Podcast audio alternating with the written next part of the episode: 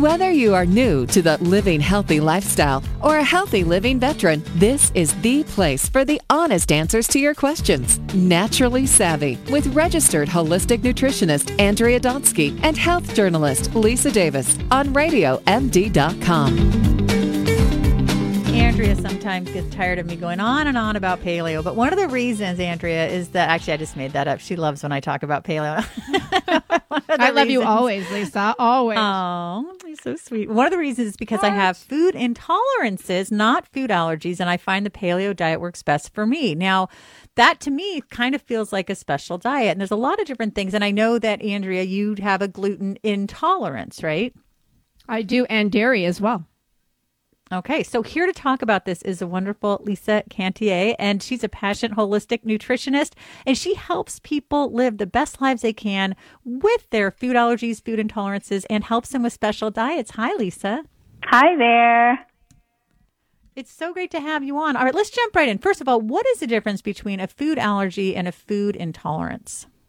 Um, so it's really the difference is how the body reacts. Um, so, generally speaking, with an allergy, the body will rea- react quite suddenly. So, there's a sudden response, um, with whatever it may be. And um, an intolerance is usually a long lasting response. So, it can affect um, your body over the long term. No, that's so interesting you say that, Lisa, because I mean, I've been intolerant, I guess, or I don't even know if it's allergic to dairy since I'm a little kid. I remember sitting around the table with my parents and I would complain as young as probably eight or nine, saying every time my mom would serve something with dairy, I'd be like, I have a stomach ache. And my parents at that time, I mean, who talked about food allergies back? Yeah, who know, knew? Mm-hmm. Back then. And then my mom would be like, oh, yeah, yeah, like kind of like not even believing me, right? And then to this day, I mean, I mean, I don't eat dairy now and haven't for many, many years, but I remember my body would react quite suddenly. But I thought it was lactose that I was reacting to. So I wonder, Right. you know, and you know, I wonder, is it is lactose? Is that an allergy? Is it intolerance? I'm just curious more than you know, more than anything. So if you have lactose intolerance, um, then it, it, what it is is an intolerance to the sugar in the in the cow's milk. Um, so it, it really depends. I mean, you could have an immediate response where the body has like um, a response to let you know we need to stop. I can't to- handle this. So you have a reaction, and the body is letting you know. Um, if you have an intolerance, then um, over time it can affect your body and it can cause all kinds of autoimmune issues. I know my You husband it's is allergic to what casein. Oh, go ahead. No, I was just saying my husband is allergic to ca- is it it's casein, right? Lisa, that's how you pronounce it. Right, Kason? Casein. All right, there you go. Tomato, tomato. Yeah. Potato, potato. Well, I was going to. Exactly. Let's call the whole thing off. But not this. This is a good conversation. Now, I was going to say that for me, it's more of an intolerance. It's like people say, oh, you don't eat gluten. It's like, no, I can eat a bowl of brown rice. I can eat uh, lots of gluten free grains, and they still kind of make me sleepy. So that's why I, I eat a little bit here and there. Like I can tolerate amaranth in small amounts, quinoa in small amounts, but I really do better with lots of vegetables, some fruit, seeds, and, and, and grass fed meats and things like that. Have you found more people are turning to paleo who have gluten sensitivities or other grain sensitivities in your experience? Absolutely. Um, d- different people are turning to more grain free and paleo type diets. Um, those who have celiac disease, those who have gluten intolerance. There's such a wide spectrum. Um, but I am hearing more and more from people saying that they're doing better getting rid of more grains. And it makes a lot of sense when you think about what grains are in terms of macronutrient and how they affect the body and the types of grains that we're eating today and the whole GMO issue. So there's so many pieces to a big, huge puzzle.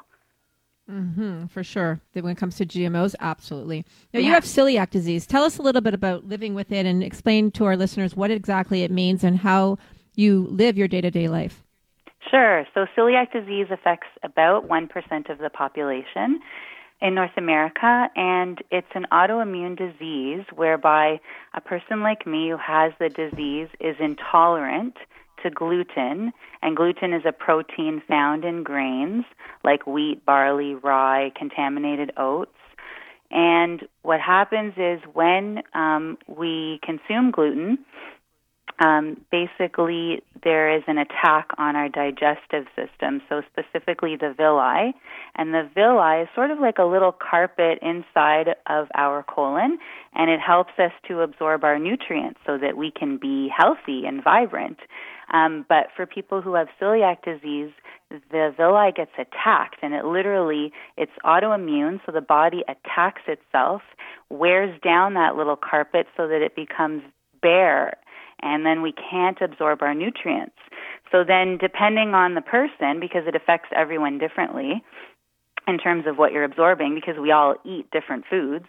So um, we people with celiac disease can exhibit up to 300 different symptoms, and it can be from mild to severe. I've even heard about people who their villi is completely um, flat and they have no symptoms at all with celiac disease. So it's quite um, it's quite a, a wide range of uh, of how a celiac can present. Yeah, we had Jennifer Esposito on the show. She's an actress, and boy, she mm-hmm. was so devastated by the disease. Yeah. And then the response. Mm-hmm. Do you mm-hmm. still get people who kind of chuckle and say, "Ah, you just eat some wheat and get over it"? Oh, not with me. they know they'd be in big trouble. oh, but um, yeah, a lot of people are. I still think that it's interesting. There's so much information out there, and there's so much awareness. And there's nonprofit organizations, several in the U.S. and in Canada. We have the Canadian Celiac Association, but yet there still seems to be this lack of understanding and this lack of awareness, which is really interesting. Lisa, you you know, in your bio, you talk about working with clients at Advanced Integrative and Functional Medicine Clinic. Tell us a little bit about what functional medicine is.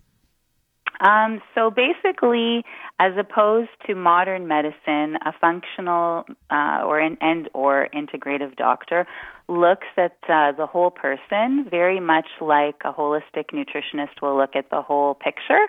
So mind, body, soul, you know, how is your lifestyle? How are you sleeping? How are your stress levels? And it's that kind of an approach that the doctor will take. So diet is taken very seriously and it's a big part of the treatment plan.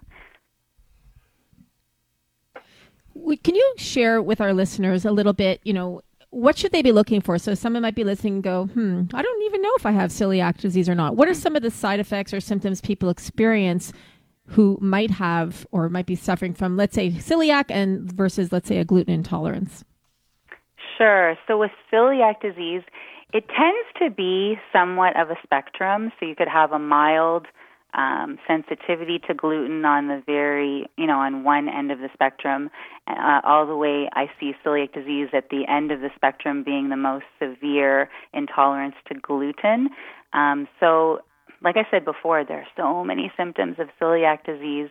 When I was first diagnosed, I was 18 months old, and it was like the 1970s, the late 1970s. And oh. back then, the symptoms were considered to be very classic. So it was very much abdominal issues, bloating, gas, chronic diarrhea, things like that. Not so fun to talk about.